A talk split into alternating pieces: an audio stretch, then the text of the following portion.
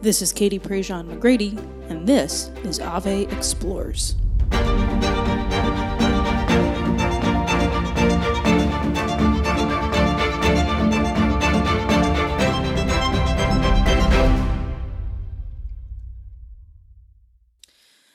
It's 2020, and I often forget that it's not always been this modern of a world. You know, in my head, 1995 is still only about 15 years ago, not 25 years ago. And it's fascinating to me that oftentimes the passage of time, it seems so quick and so slow. And I think the way we have conversations about things in our culture are often quick and slow. On the one hand, people talk about things much more openly and honestly these days. I think we have social media to thank for that. The way people post, the way people microblog, the way people tweet every thought that comes through their head, myself included, and sometimes regret it, and then they go delete it. The way that we share memes, and we laugh at photos, and we tell funny stories of embarrassing moments, the whole nine yards. People are much more vocal about things these days. Opinions, questions that they might have, connecting with people via the internet. That's also then, I think, seeped into our regular daily lives that are not played out on a screen. Conversations at the coffee shop or gathered around the water cooler at work, or even the fact that podcasts are a thing where people can sit in a home office at 7:45 on a Monday evening and record the intros and outros of a podcast that hopefully you'll be listening to in just a few hours. I'm literally looking at a computer screen and talking to it, and hopefully thousands of people will hear it in just a few days. What's fascinating is that more and more conversation is happening, and that means more and more topics are being discussed.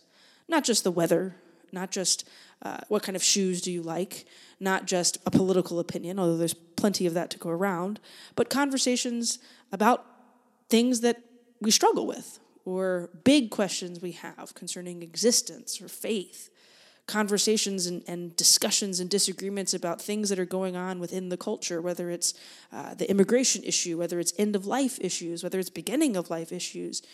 Oftentimes, people want to have conversations with other people who are like-minded, sometimes are open-minded enough to have conversations with people that are not of the same mind. Either way, I don't think we can deny the fact that people are talking. But there's one thing that no matter how much talking is happening, there's one thing that I think some people do still hesitate to talk about, that we do kind of hold back either opinions, judgments, insights, or even just our own personal experience. I'll talk about the weather. I'll talk about the shoes I like. I'll even talk about my preference of political candidates. But I might not always want to talk about my anxiety, or I might not always want to tell you about my therapist, or I might not always want to even be vocal about the fact that I go to a therapist. Now, when I say that, I'm not necessarily just talking about myself, because I am usually quite honest and vocal about it, because I think having those conversations and sharing those experiences is the only way to help and encourage other people to seek out the help they need. That's why we're doing this entire Ave Explorers project on mental health. But I think there's a second conversation to be had, not just about these mental health challenges, whether it's anxiety, whether it's guilt, whether it's depression, whether it's walking through the valley of grief and addiction, but even just a conversation about having the conversation is significant, because it allows us to begin to think, maybe those conversations are important, and maybe I can be a person who helps host those conversations, who has those conversations, who's unafraid to enter into that space and talk about it, whether it's from my own perspective, the perspective of friends and family that I've walked with, perhaps even professional experiences that I've encountered and I've had, that a conversation about having conversations about mental health is one worth having.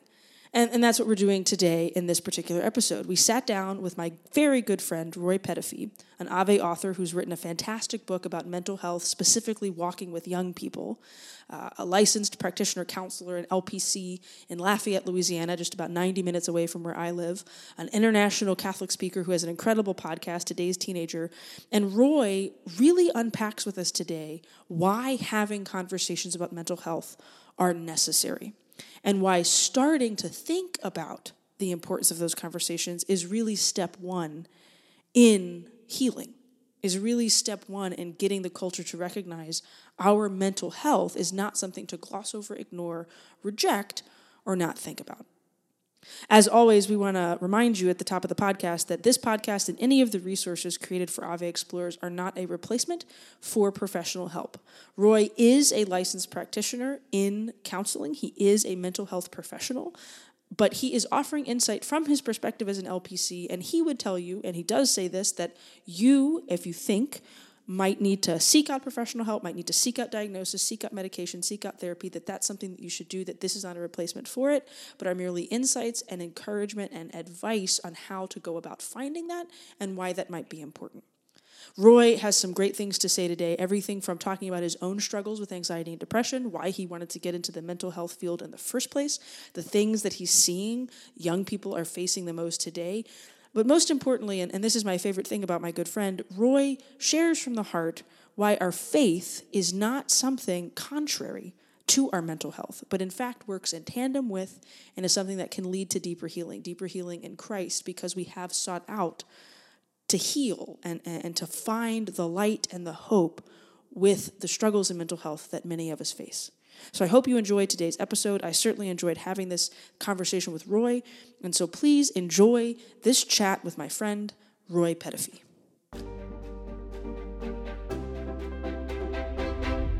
So Roy, thanks so much for joining us. We are happy to have you on the Ave Explorers podcast. Thanks for taking the time. No, thanks for having me. I'm glad to be here. Yeah, so tell us a little bit about yourself. Pronounce your last name so we get it correct. And what you do, where you are, and why you said yes to coming on this podcast in the first place. Oh, awesome. Well, I'm Roy Pettifee. That's how you pronounce my last name. It means grandchild in French. And I live in Lafayette, Louisiana, about an hour east of Miss Katie Prejean McGrady. And I was a seminarian for a long time in my background, about 5 years. And then when I left seminary, I was a campus minister at a Catholic high school in Lafayette, Louisiana. And then while I was doing that, I got my license and master's in mental health counseling and worked as a school counselor and an administrator at a Catholic elementary and middle school. And then for the last 8 years, 9 years, I've been full-time private practice, working almost exclusively with teenagers as a counselor.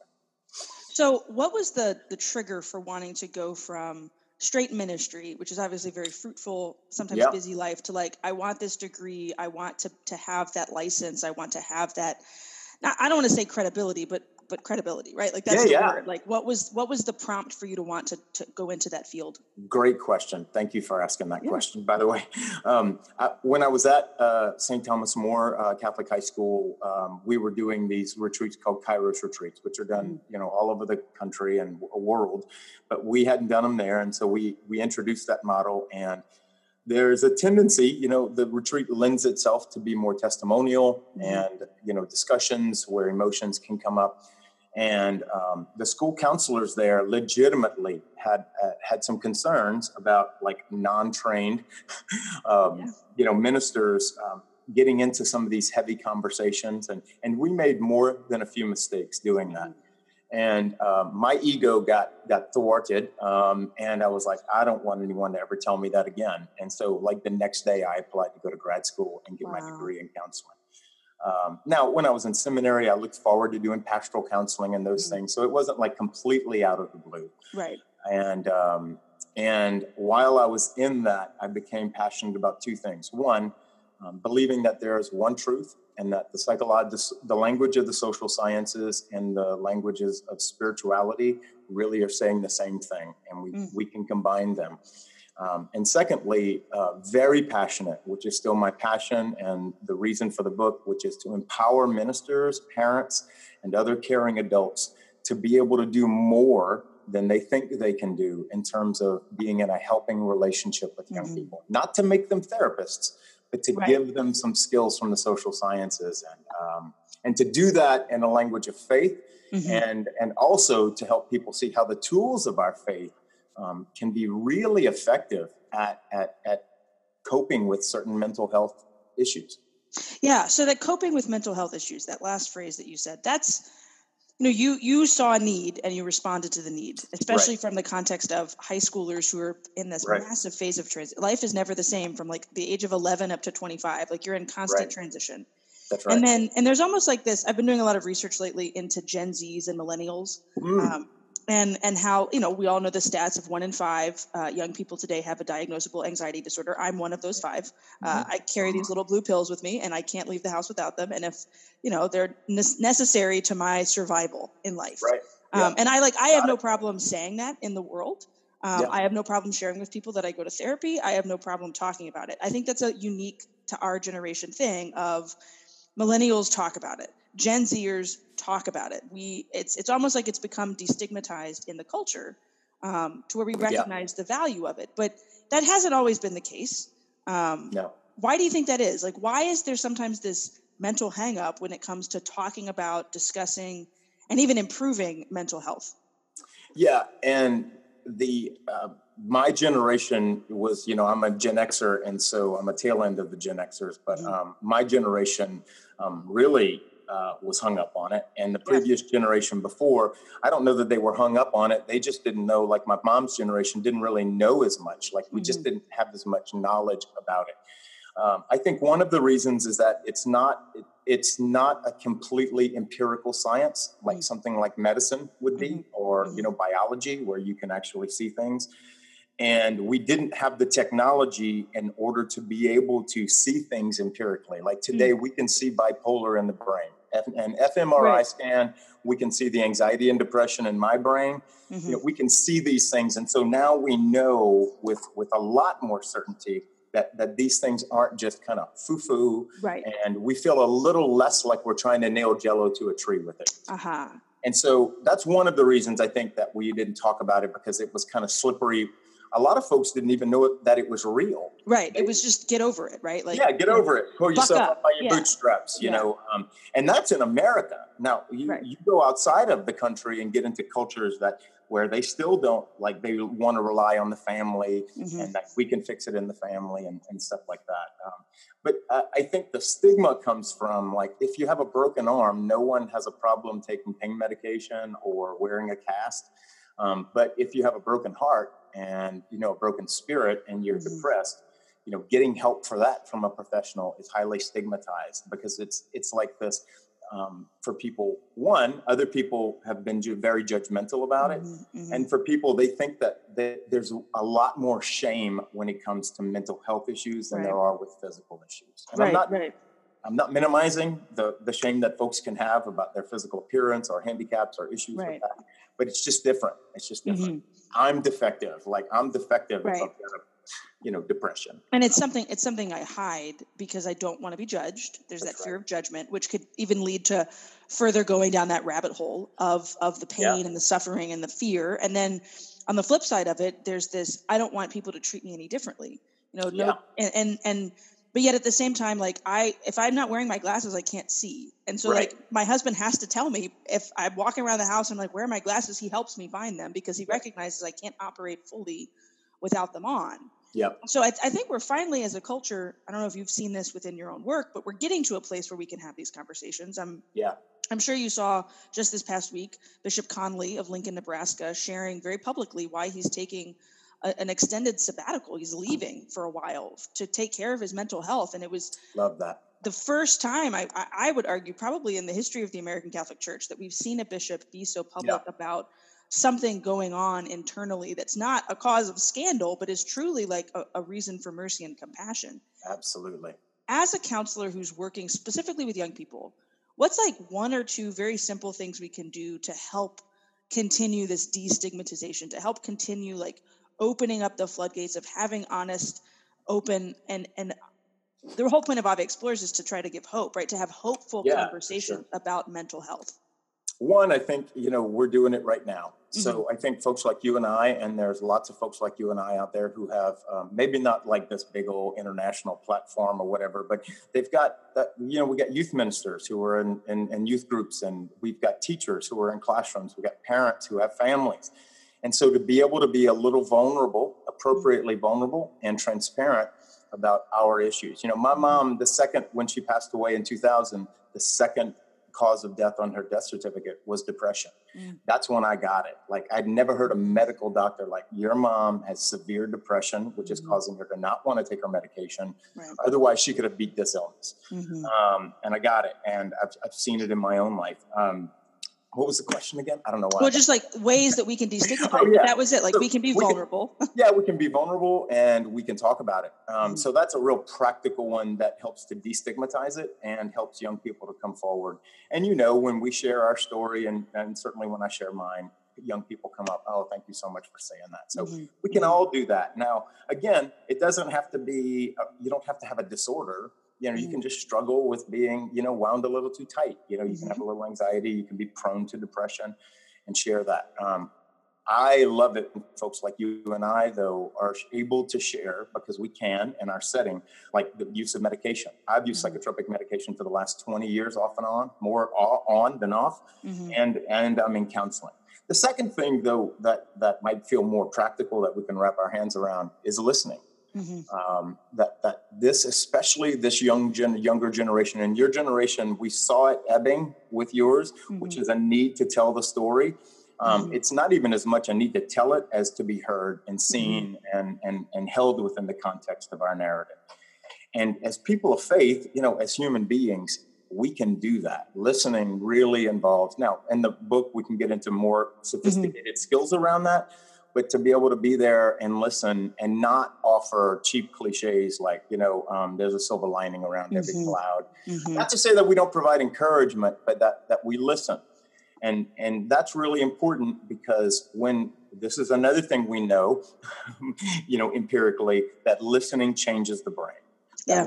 When people feel heard, we see parts of the brain that light up, and we see new neural connections that are formed. And it allows young people to problem solve.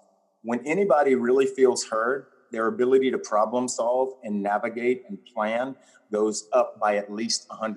It at least doubles, and sometimes even more. So those are things that we can all do. You don't need a license to listen. You just need a willingness to listen. Right. And so somebody that comes to us says, I think I might be depressed, or I think I'm struggling with I've noticed. And of course, like sometimes like I go down the rabbit hole of WebMD and I like self-diagnose with things. And I just like, you're fine. Right. But like, even he'll listen to me go through like my concerns or my fears or my worries or the things that are causing me, like this summer when my doctor diagnosed me with anxiety, and he said, if you immediately begin to think of the 10 things that can go wrong in the midst of the really great thing that you're experiencing, that might be, we need to have a conversation. And and the whole reason we arrived at that diagnosis was because we sat in the room and he let me talk.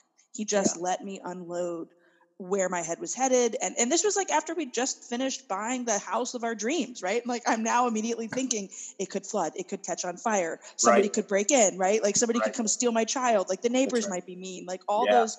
And so it was an honest conversation, just like you said, vulnerability that led to authentic listening. That, I mean, this is very Catholic. This is very Christian. That's what Christ did. Absolutely. And look, Brene Brown has a spiritual lens that she puts on it, and she calls that foreboding joy. That I have a hard time really enjoying something because I'm too worried about protecting it. And, you know, the other piece of anxiety that's really important, and this is it's actually, and the 1 in 5 in general, probably most of the arenas I'm in that I travel in, I see 1 in 4.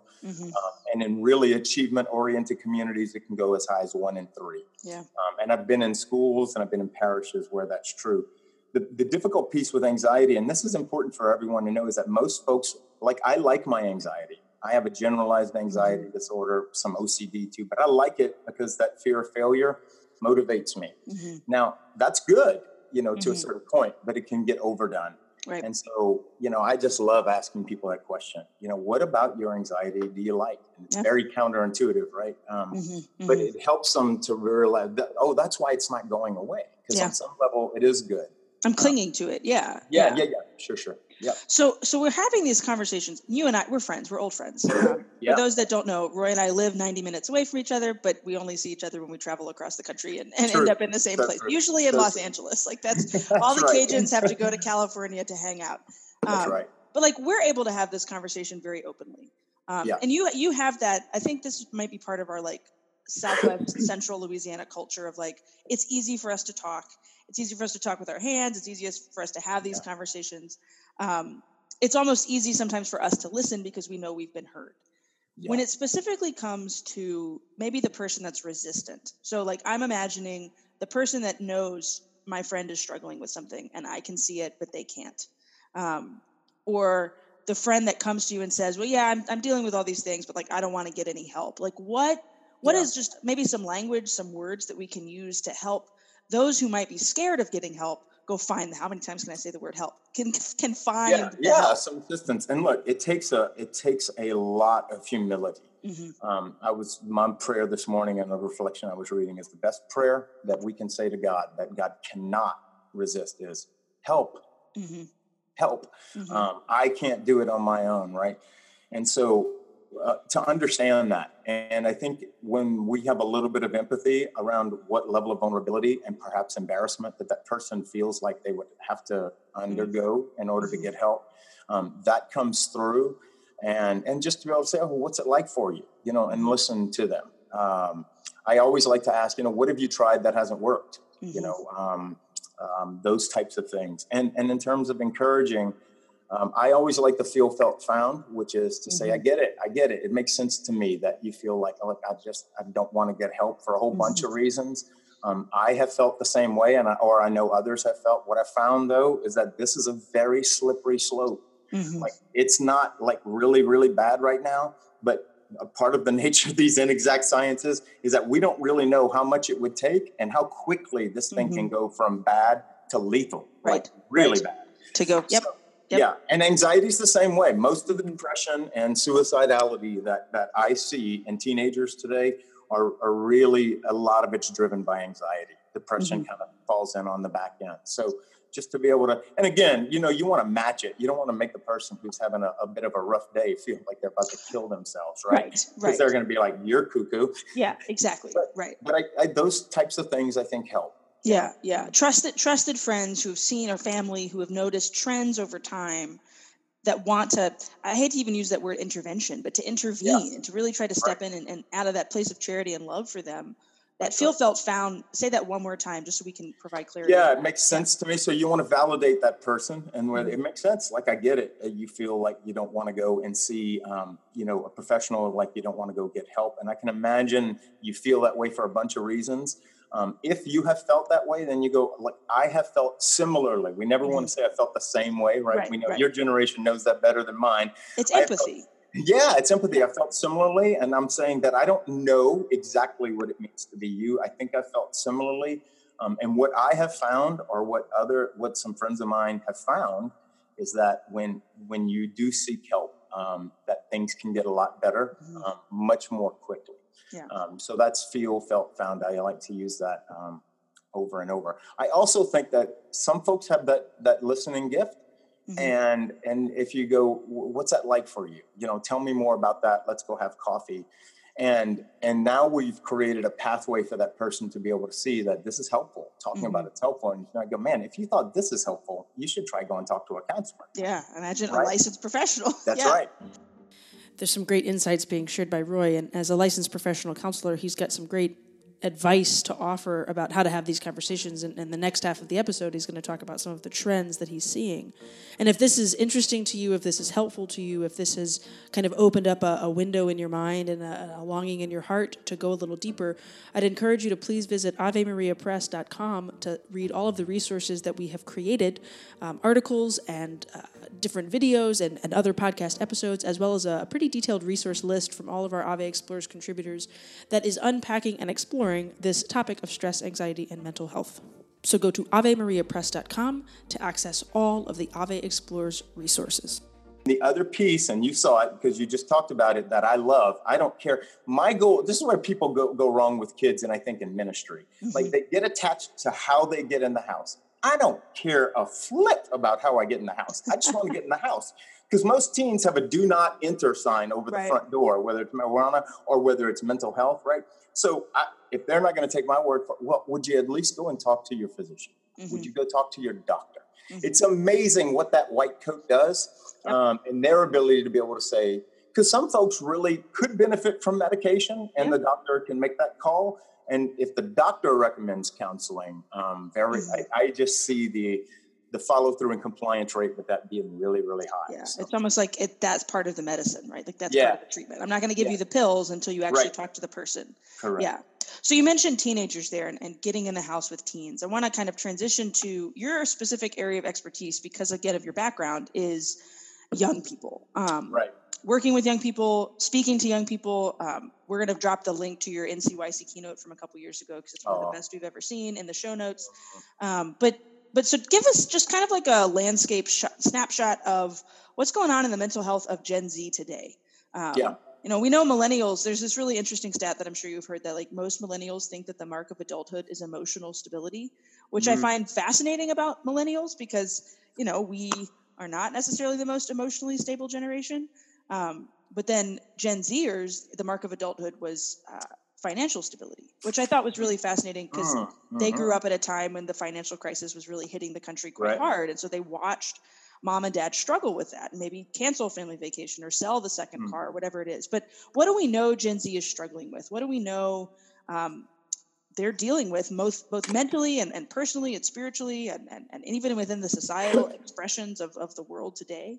A few things. One, I think that's important, and this is going to be a little more theoretical. Is that, of course, yeah. You know, we're seeing it with the boomers, okay, boomer stuff, which I love, by the way. Yeah, I say it to my parents all the time. Absolutely, I love it, and I love it when my son tells me that, and I love it when young people, because they're right. The reason that came about, that sociological trend, is because they are smart enough and they're aware that we as adults as a whole have collectively been talking to them in a very patronizing and condescending tone.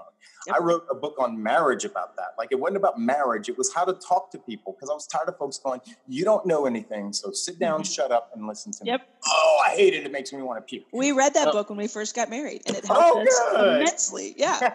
Awesome. I wish I had it. So, you know, I think how we go to them and how we talk with them about certain things, I think is really, really, really important. So what I really see them struggling with is one, I need to be validated for who they are, that they have a lot of gifts and they have something to bring to the table that we might need to know in order to be able to help them. So I think that's critical. That's just old missiology theology, right? Mission theology.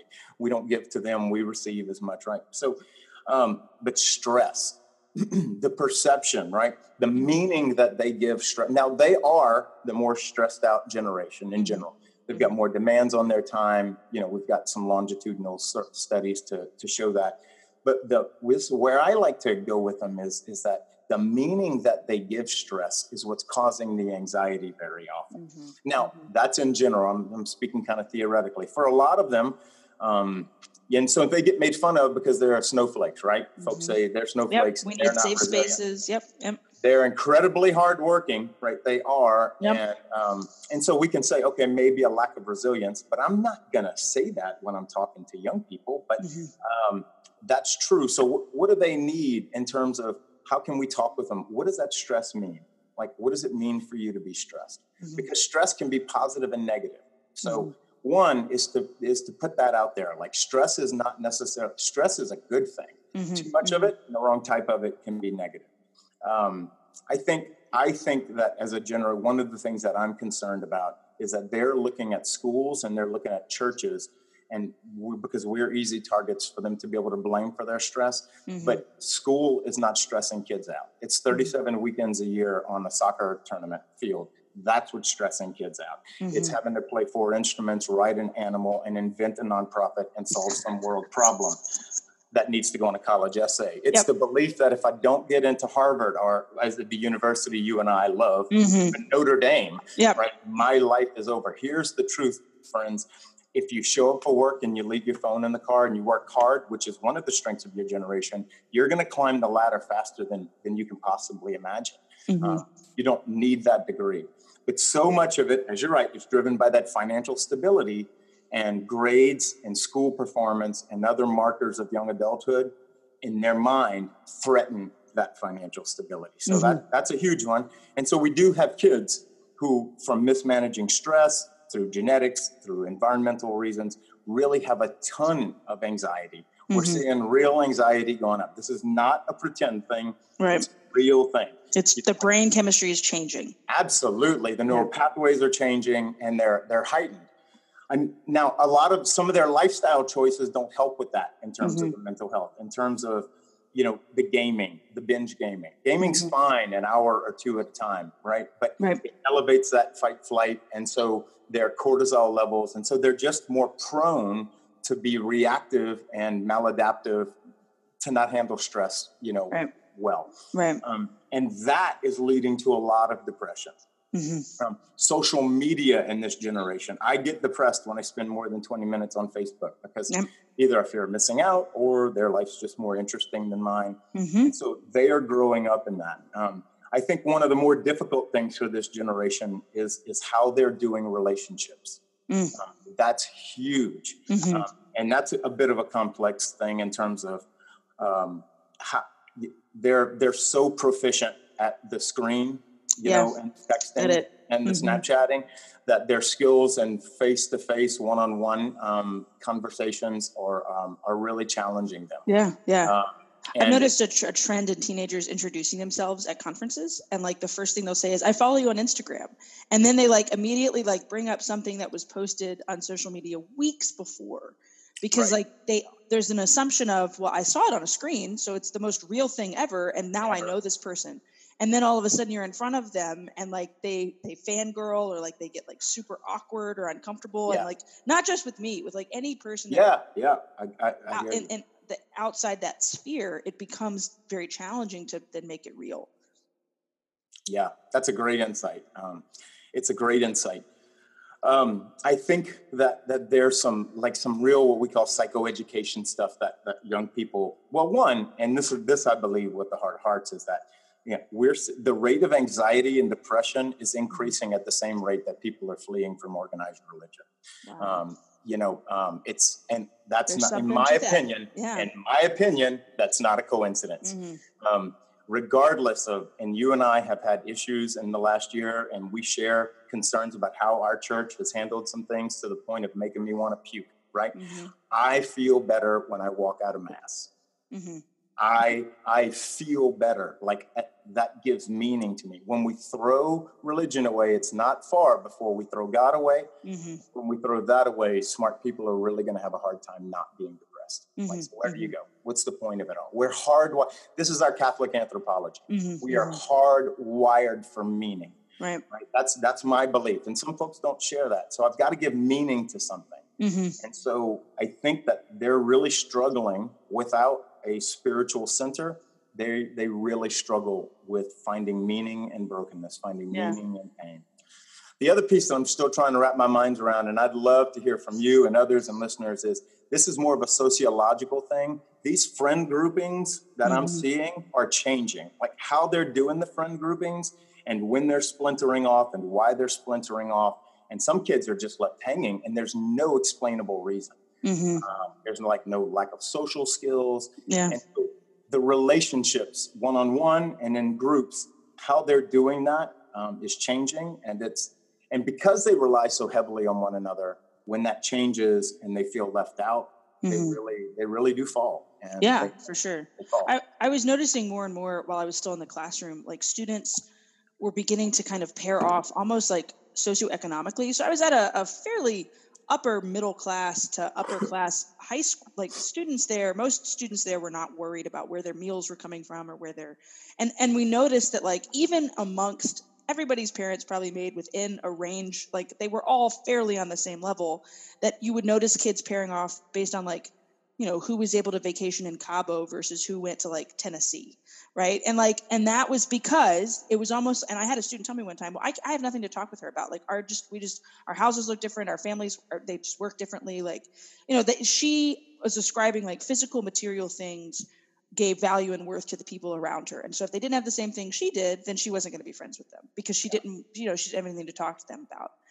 Which I don't know if it was that vastly different when I was in high school, but I think it was in that, you know, you linked up with people based off of what you did. So like I was friends with my speech and debate friends and like my youth group friends. And now they're almost all doing so much all the time that they can't even form those authentic relationships with the people that they're doing all those things with, because they just, there's just no time for it. They're jumping from one thing to the next. Exactly. And there's a lack of consistency around where those friends are as well. You're absolutely correct.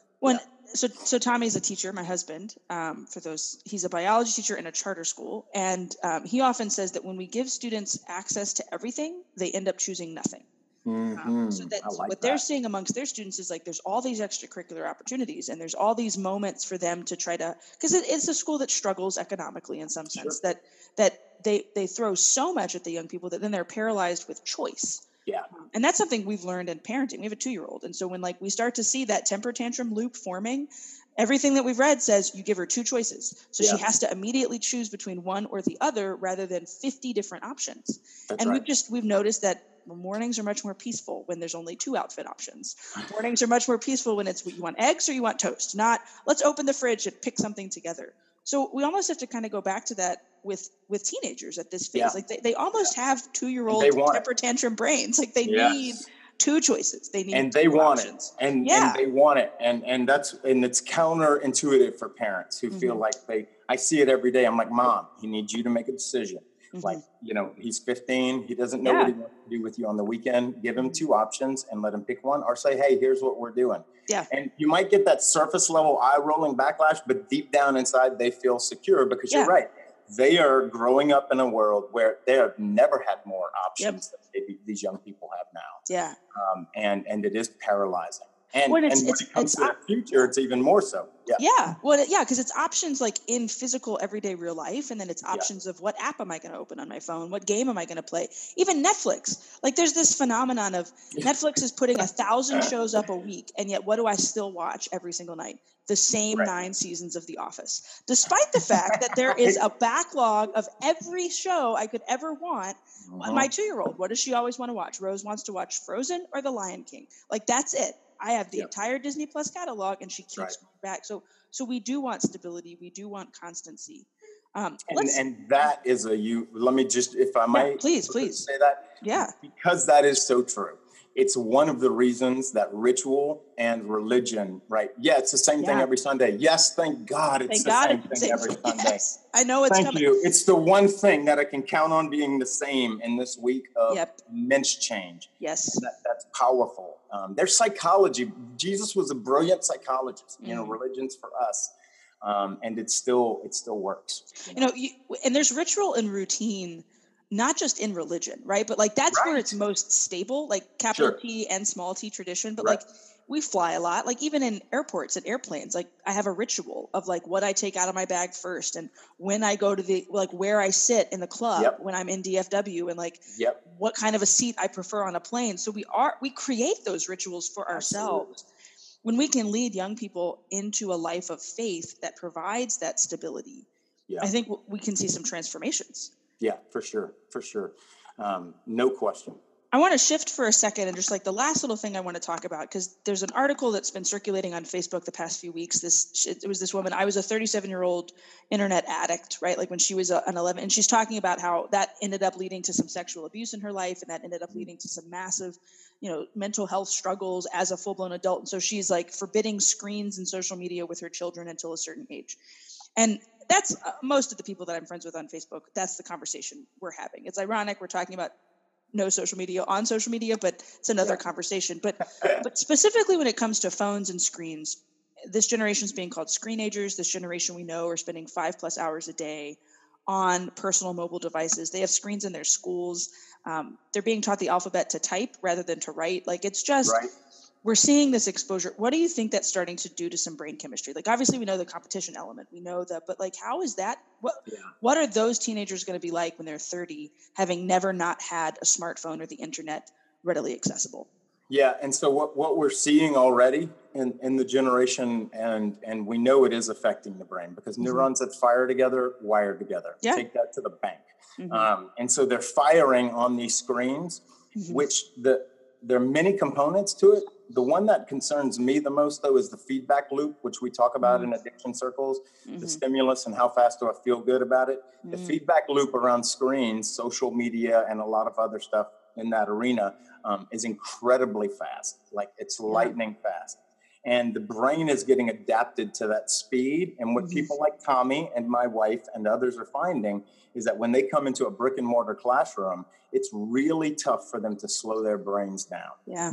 The other piece of that is that the brain is used to that stimulation. So if I'm relying on that to produce dopamine and norepinephrine in my brain, then when it's not there, I'm going to feel it. And people will physiologically feel that. So to answer your question more directly, one of the biggest things that I see, and there are many other things, I'm sure, in how it's affecting them, is it's creating an incredibly impulsive generation. It's their response to things are as fast as they're used to getting responded to by something.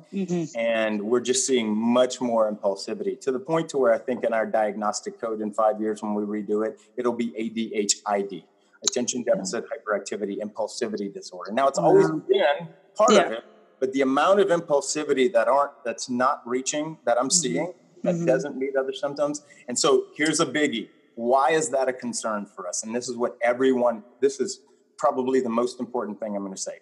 Suicide is still the second leading cause of death in teens today. And I'm not trying to end on this negative note. No, it's right. Hugely important. You know, 1 in 5 kids get depressed, major depression when they're in high school. Only 1 in 8 get help. So our research on suicide now, we know 3 things. And if these 3 things are in place, it is an unholy trinity of red flag, which is a loss of belonging, right? A loss of belonging, perception of myself as being a burden. And then the big one is impulsivity.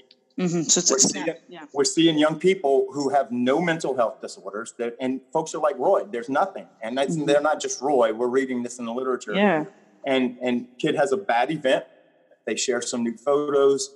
Their friend shares it all over the web. Incredibly humiliating. Add impulsivity, add alcohol, marijuana to the mix. Boom, we could have it.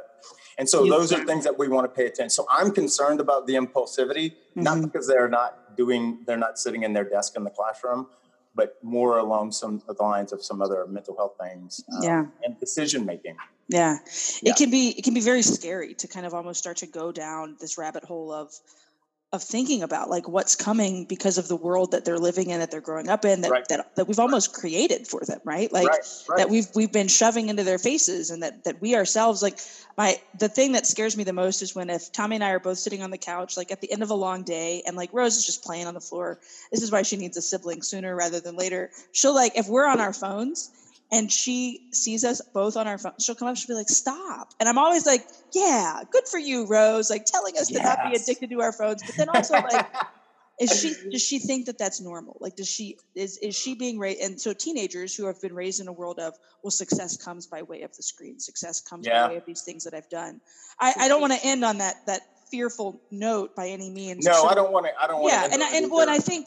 But I think it's good. And I think it's something that you have to know. And you're the expert. Like we're learning from an expert as we're exploring this topic. But so the question we ask at the end of every podcast is kind of like, not only like, do you have anything else to say, but if you were to find yourself in an elevator with someone and they find out in like a few seconds that you're an LPC, that this is what you do for a living.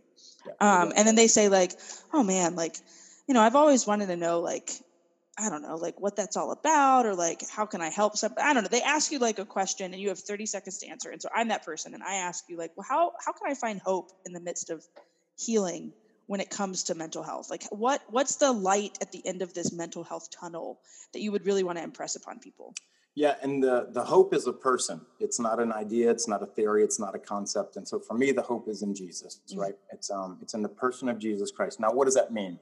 That means that Jesus, his Paschal mystery, right? The suffering, death, and resurrection of Christ plays out in my life every day.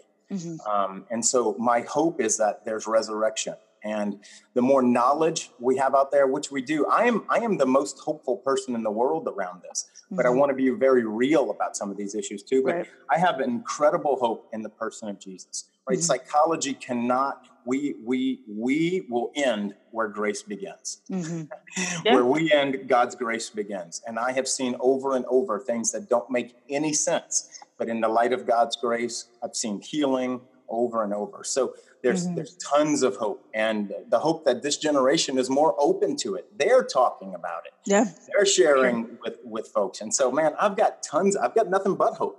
Yeah. Well, that gives me hope. If the guy that's in the trenches with this has hope, then I think those of us listening can. Roy, where can we find you?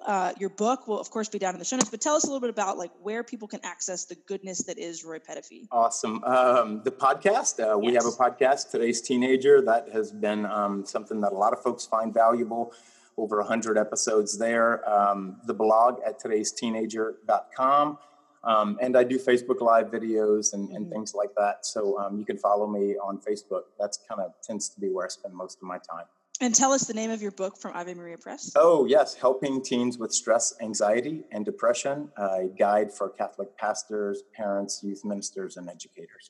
It's a fantastic resource. I got to see a lot of the review copies of it. The cover is great.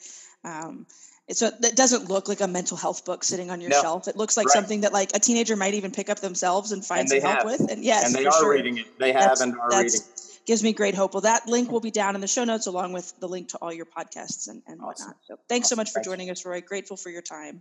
Thank you. Yeah.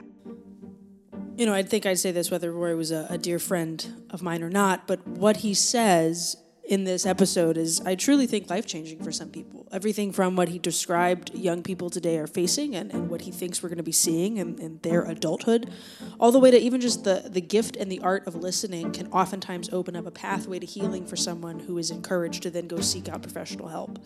In all of this, one thing that Roy said really, really stuck out to me, and it's that these conversations about mental health build pathways of trust, that these conversations about mental health are opportunities to lead people not only to a place of mental health for themselves, that they then become more mentally healthy, but that at the end of the day, what's most profound is that that person might seek help, that person might find healing, that person might find the comfort and peace that they've longed for. When I first started going to therapy, my therapist, I see him via Skype. He's a Catholic therapist in a different part of the country from mine. And one of the first conversations we had was, why do you want to come to therapy? And I said, well, because I need it. And he said, okay, but and he kind of pressed a little bit more. And he said, why do you think you're here? And I remember that conversation being asked of me when I was in 7th grade. And I saw a therapist for a brief period of time because of some struggles that I was having with different friend groups. And 7th grade is just, it's just hard. 7th grade is just hard. Let's be very honest and real about that. And it immediately brought me back to that therapy room where somebody asked me that very same question, why do you think you're here? And I felt like a child again. And so the therapist rephrased it. He said, no. Not why were you sent here, because I know you sought me out yourself. Not why do you think you're in trouble, because therapy is not trouble problem solving, but is an opportunity to find healing and to find grace. He said, why do you think this is important in your life right now? And I said, because I want to function better and I want to function well and I want to find healing in my life, and I think that will help me live a better life. And he said something that you'll hear in a later episode, I'll talk about this, and in a video that we're publishing for Ave Explores as well, but he said something that truly changed my life in that moment. He said, Jesus cares about your mental health. Jesus cares about your mental health. He cares about your wholeness, he cares about your holiness, he cares about your happiness. And so mental health is part of that. And so through that conversation and through then being able to unpack things with my therapist, through that art of listening that has built those pathways of trust, which has led to immense healing within my life, here we are having this conversation right now, you and I, me telling you this very openly as the millennial that I am, wearing therapy like a badge, but also hopefully setting an example for you to maybe not be afraid to have that conversation with a therapist yourself, to maybe not be afraid to have that conversation with a friend and encourage them to seek the help that you know that they might need. That's why we're doing this podcast. That's why we're doing this series. That's why we're hoping that this Ave Explorers is the most powerful yet. That as we deep dive into stress, anxiety, and mental health from a variety of different perspectives with excellent experts offering their insights, that ultimately people begin to understand and recognize that mental health is essential within their life and that Jesus Christ cares about their mental health. You can find more of this series over at AveMariaPress.com, including stellar articles, some excellent videos, other podcast episodes, ultimately just a wonderful conversation that's happening about these topics, and we hope that you will seek out all of that content, again, over at AveMariaPress.com. You can also find a backlog of all of our Ave Explorers episodes, both on Apple Podcasts, Google Play, Spotify, and on AveMariaPress.com. As always, we'd be grateful for a rating and a review and possibly a share with folks of this episode or your favorite episode so more people can find this podcast and benefit from what we are talking about.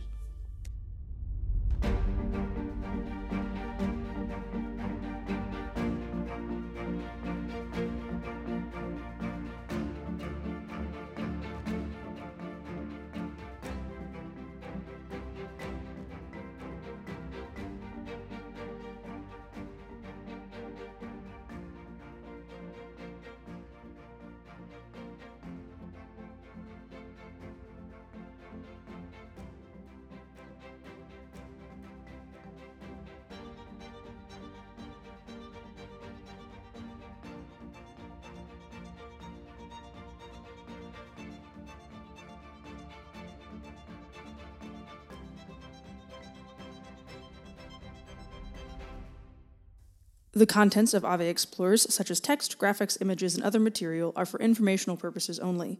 This content is not intended to be a substitute for professional advice, diagnosis, or treatment. Always seek the advice of your mental health professional or other qualified health providers with any questions you may have regarding your condition.